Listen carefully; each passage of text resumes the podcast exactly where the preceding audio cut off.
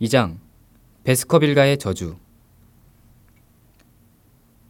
제 주머니에 문서가 하나 들어 있습니다.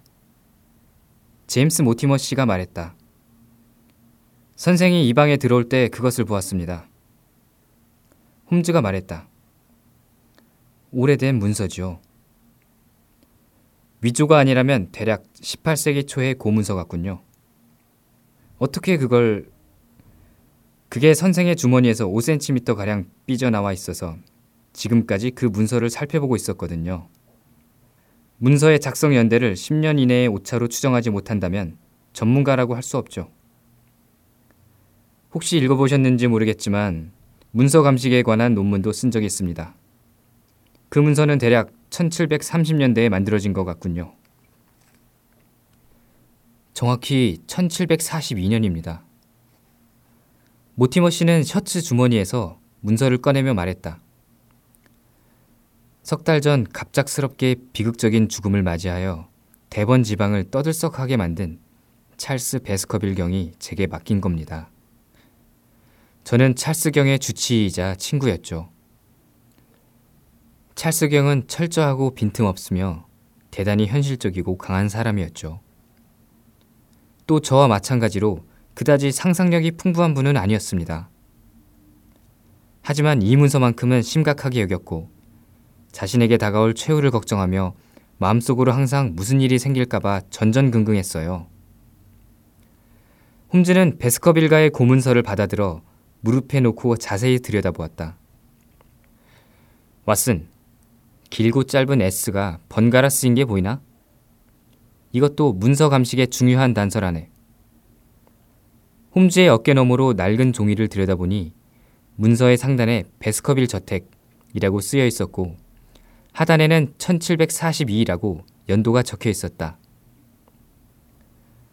무슨 기록문인 듯 싶군요. 예, 그건 베스커빌가의 전설을 기록한 겁니다.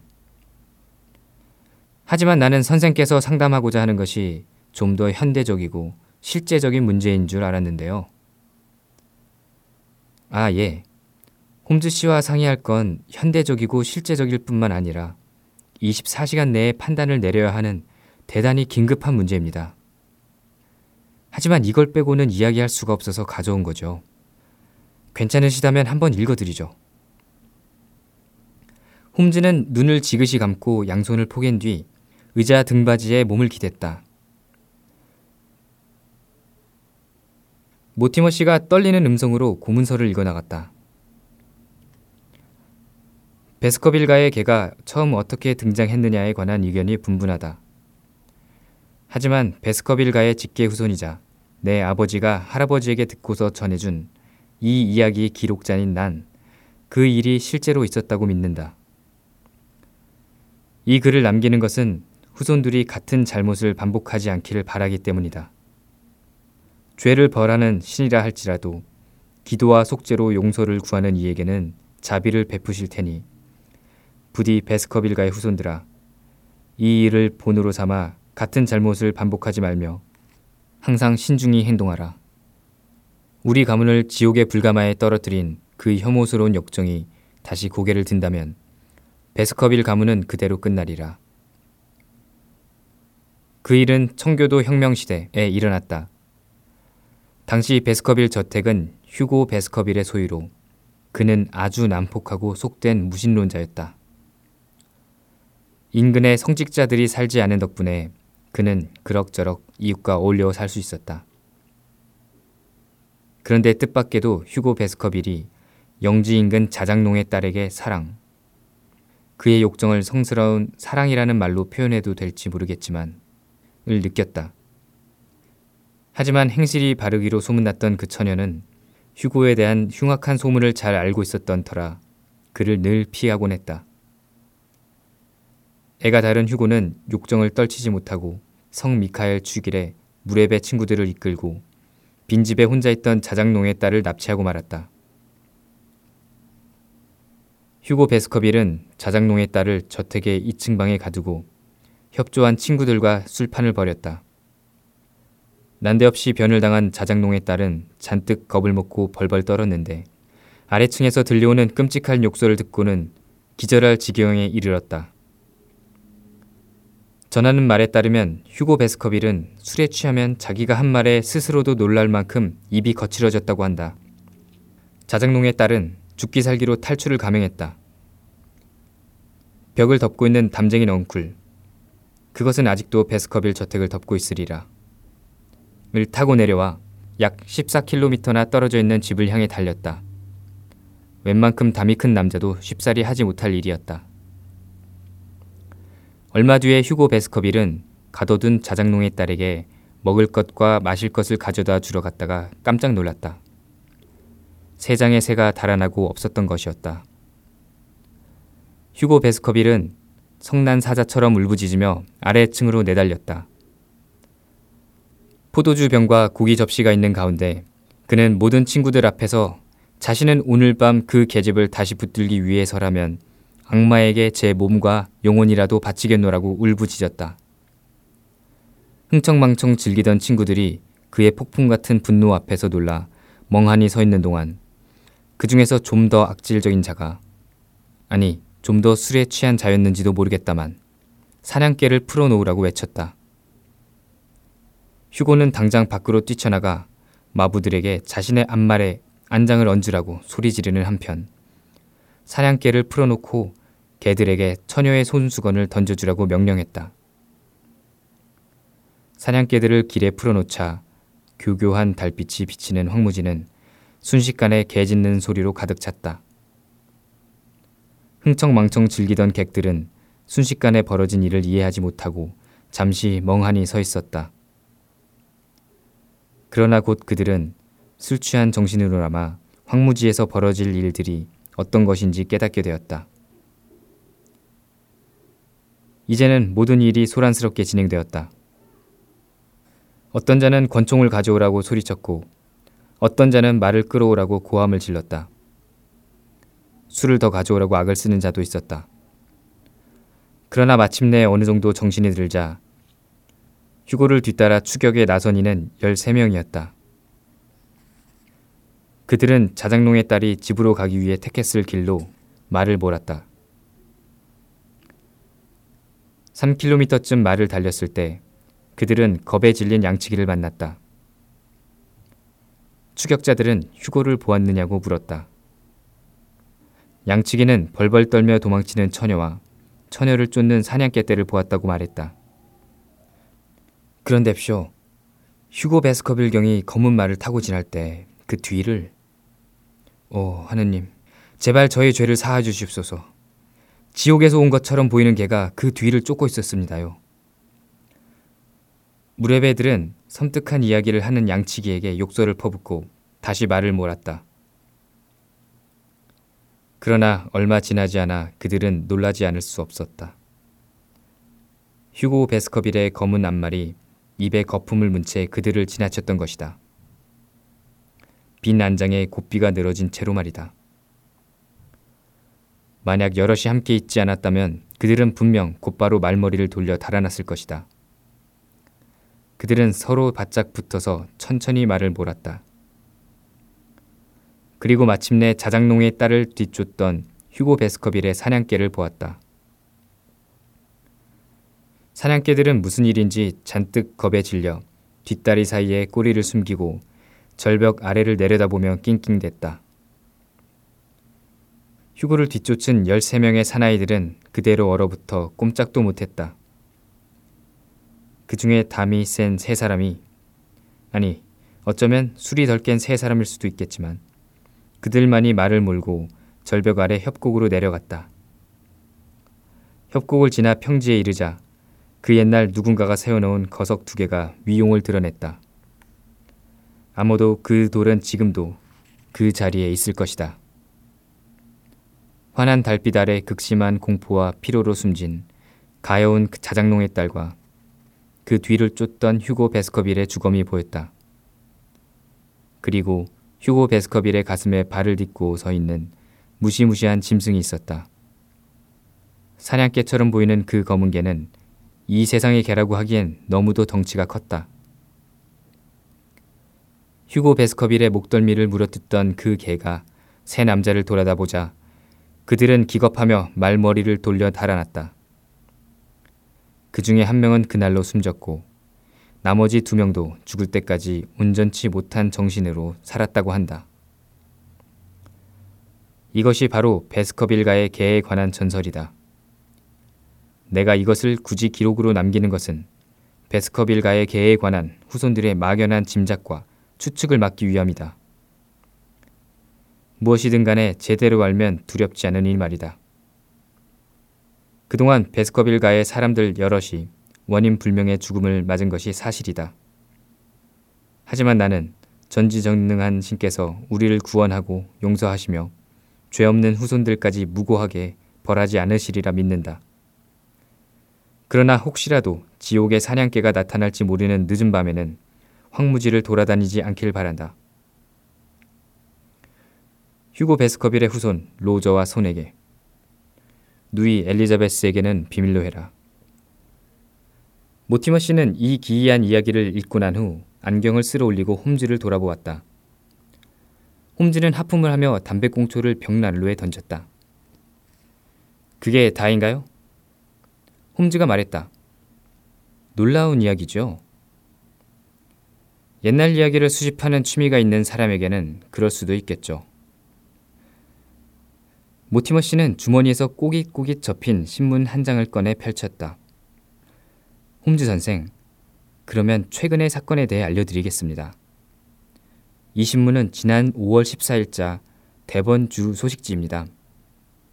찰스 베스커빌 경의 부고 기사가 실려 있죠. 홈즈는 그제야 진지하게 귀를 기울였다. 모티머 씨는 한 번 더 안경을 고쳐 쓰고 신문 기사를 읽었다. 최근 찰스 베스커빌경의 죽음이 대번을 뜨겁게 달구고 있다. 그는 자유당의 차기 국회의원 후보로 대번에서 출마할 예정이었다.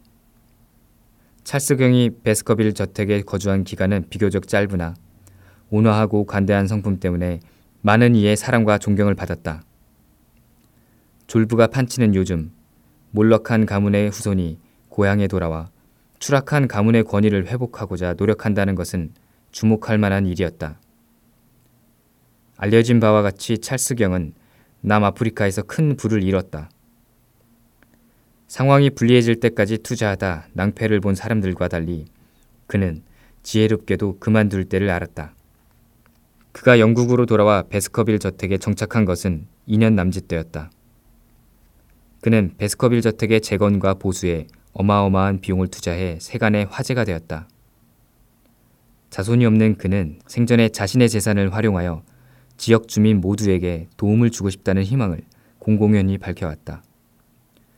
또한 그는 여러 사립 자선단체와 주립 자선단체에 거액을 기부해서 그 소식을 본지에서도 다룬 바 있다.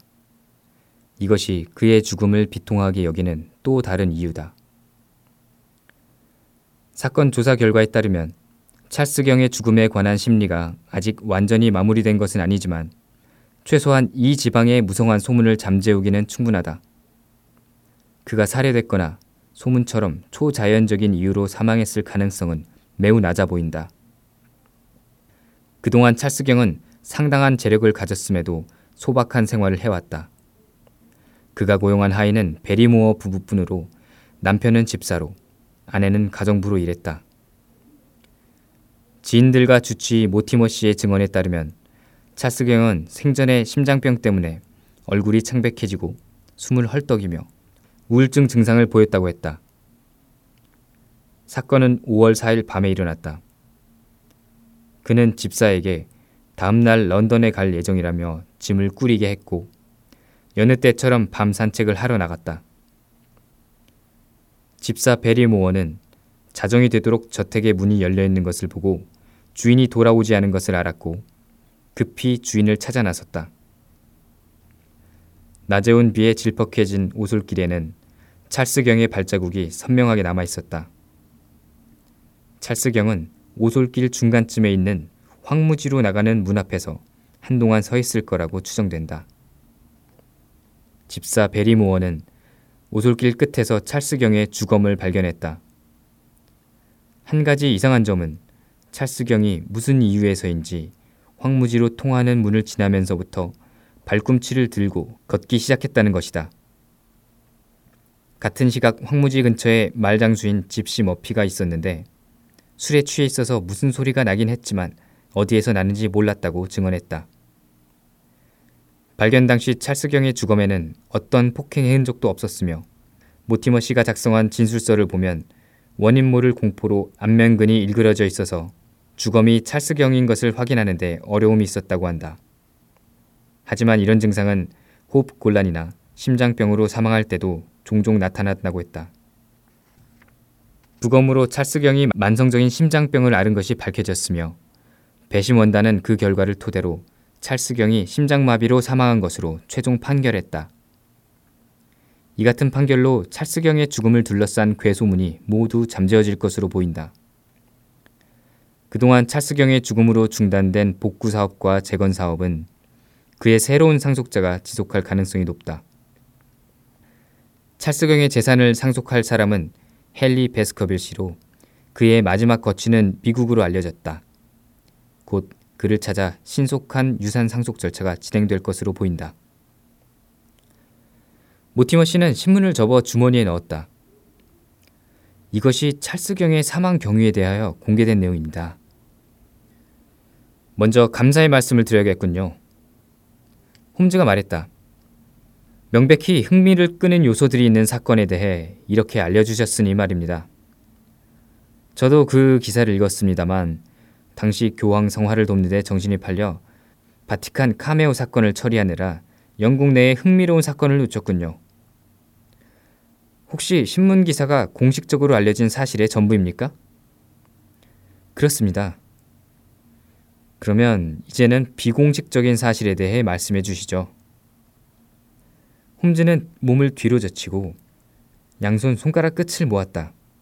그는 대단히 냉정하고 침착한 표정이었다. 그렇게 하죠. 모티머 씨는 흥분을 넉누르지 못하고 있었다. 제가 털어놓으려는 이야기는 아무에게도 말하지 않은 것입니다. 검사관이 수사할 때 과학도인 제가 미신을 추종하는 것처럼 보이고 싶지 않아서 말하지 못했죠. 신문 기사에 적혀 있듯이 이미 괴소문이 돌고 있어서 제 사소한 증언이 베스커빌 저택의 이미지를 더 실추시킬까봐 걱정이 됐습니다. 사실을 말했더라도 그들은 믿지 않았을 거고요. 그래서 입을 다물었지만 홈즈 선생께는 숨길 이유가 없을 것 같군요. 황무지에 사는 사람은 몇 명 되지 않아서 그런 곳에서는 누구나 쉽게 친구가 된답니다. 저 또한 그렇게 찰스 베스커빌경과 친구가 되었습니다. 더구나 몇 킬로미터 이내에 제대로 교육받은 사람이라곤 고작 래프터 저택의 프랭클랜드 씨와 박물학자 스테플턴 씨 그리고 저뿐이었으니까요. 찰스경은 사교적인 편이 아니어서 나는 그분의 병에 걸린 것을 계기로 가까워질 수 있었습니다. 또 과학에 대한 관심사가 비슷한 덕분에 꽤 친해졌죠. 찰스 배스커빌 경은 남아프리카에서 돌아올 때 많은 자료들을 가져왔고 우린 그것들을 보며 부시먼과 호텐토트의 신체 구조에 관한 토론을 하며 밤을 지새우기도 했고요. 그런데 지난 몇 달 동안 제 눈에는 찰스경의 신경이 극도로 예민해지더니 폭발 직전의 상태에 이른 것이 분명히 보였습니다. 선생님은 이해하기 어려우실 수도 있지만 그는 베스커버 일가의 전설이 후손들의 운명을 예언하고 있다는 것을 깊이 확신하고 있었어요. 찰스경은 윗대 조상들의 기록만 봐도 알 수 있다고 생각했죠. 그분은 초자연적인 존재에 대한 집착에 사로잡힌 나머지 저에게도 몇 번씩 밤에 왕진을 다니다가 이상한 동물을 보지 않았는지 사냥개가 짖는 소리를 들은 적이 없는지 묻곤 했습니다. 그런 질문을 할 때 찰스경의 목소리가 어찌나 떨렸는지 몰라요. 사실은 저도 그 운명적인 사건이 있기 3주 전에 베스커빌 저택에 갔던 일을 기억합니다. 그가 마침 현관에 나와 있었어요. 마차에서 내려 찰스 경에게 다가갔던 저는 그분이 제 뒤쪽에 무엇인가를 바라보고 있음을 느꼈죠. 그분의 얼굴은 공포로 질렸어요. 그의 시선을 따라 돌아보니 거기에 검은 소처럼 보이는 뭔가가 저 위쪽을 획 지나가는 겁니다. 찰스 경이 공포에 질려 몸을 덜덜 떨었기 때문에 저는 검은 소가 지나간 길로 나가보지 않을 수 없었죠. 그러나 이미 그것은 벌써 사라지고 없었죠. 이 일로 찰스경은 극심한 충격을 받았어요. 그날 밤 저는 저녁 내내 그분 곁을 지켰죠. 찰스경은 그날 제게 베스커빌가의 전설을 들려주었습니다. 그리고 이 문서를 제게 맡겼죠. 제가 그 일에 대해 말씀드리는 것은 그 일이 찰스경의 죽음과 깊은 관련이 있다고 생각하기 때문입니다. 당시엔 그 일을 사소한 해프닝으로 여기고 찰스경이 흥분하는 것도 신경 과민 탓으로 치부했지만요. 찰스경은 저의 권유에 따라 런던에 가기로 했어요. 저는 그분의 심장이 좋지 않다는 사실을 알고 있었고 아무리 근거 없는 것이라 해도 끊임없는 불안 속에서 사는 것이 심각한 결과를 초래할 게 뻔했어요. 몇 달이라도 도시의 정신없는 생활 속에서 묻혀 있다 보면 찰스경이 새 사람이 될 거라고 생각했지요. 그분의 몸 상태에 대해서는 저와 걱정을 나누던 스테플턴 씨도 같은 의견이었죠. 그런데 마지막 순간 무서운 파국이 오고 말았습니다. 그날 밤 집사 배리모어가 찰스경의 주검을 발견하고 곧장 마부 퍼킨스를 내게 보냈습니다. 늦게까지 자지 않고 있었던 전 바로 준비하고 한 시간 안에 배스커빌 저택으로 달려갔죠. 그리고 아까의 신문 기사에 난 모든 사실을 직접 확인했고요. 저는 발자국을 따라 주목이 늘어선 산책로를 내려갔죠. 황무지로 통하는 쪽문 쪽에 이르자 찰스경이 그곳에서 한참 지체했던 흔적이 남아 있었습니다. 또 그 지점에서부터 발자국의 모양이 변했다는 것도 확인했어요. 저는 자갈길이 깔린 길 위에 집사의 발자국 외에 다른 사람의 발자국은 없다는 것까지 눈여겨본 다음에 조심스럽게 시신을 살폈어요. 그때까지 전혀 손대지 않은 상태였죠. 그는 두 팔을 벌리고 엎드린 채 손가락을 땅에 받고 있었어요. 어떤 강렬한 감정으로 인해 안면 경련을 일으킨 듯 했는데 얼굴이 알아보기 힘들 정도였어요. 다른 특별한 외상은 없었어요. 그러나 수사 과정에서 베리모의 진술에 한 가지 틀린 것이 있었는데 시신 주변에 아무런 흔적이 없다고 말한 것입니다. 시신에서 좀 떨어져 있긴 했지만 아주 또렷한 흔적이 있었거든요. 발자국이었나요? 네. 남자? 아니면 여자? 모티머 씨는 이상하게 떨며 우리를 응시했다. 그리고 숨죽인 목소리로 말했다. 선생님, 그것은 엄청나게 큰 개의 발자국이었습니다.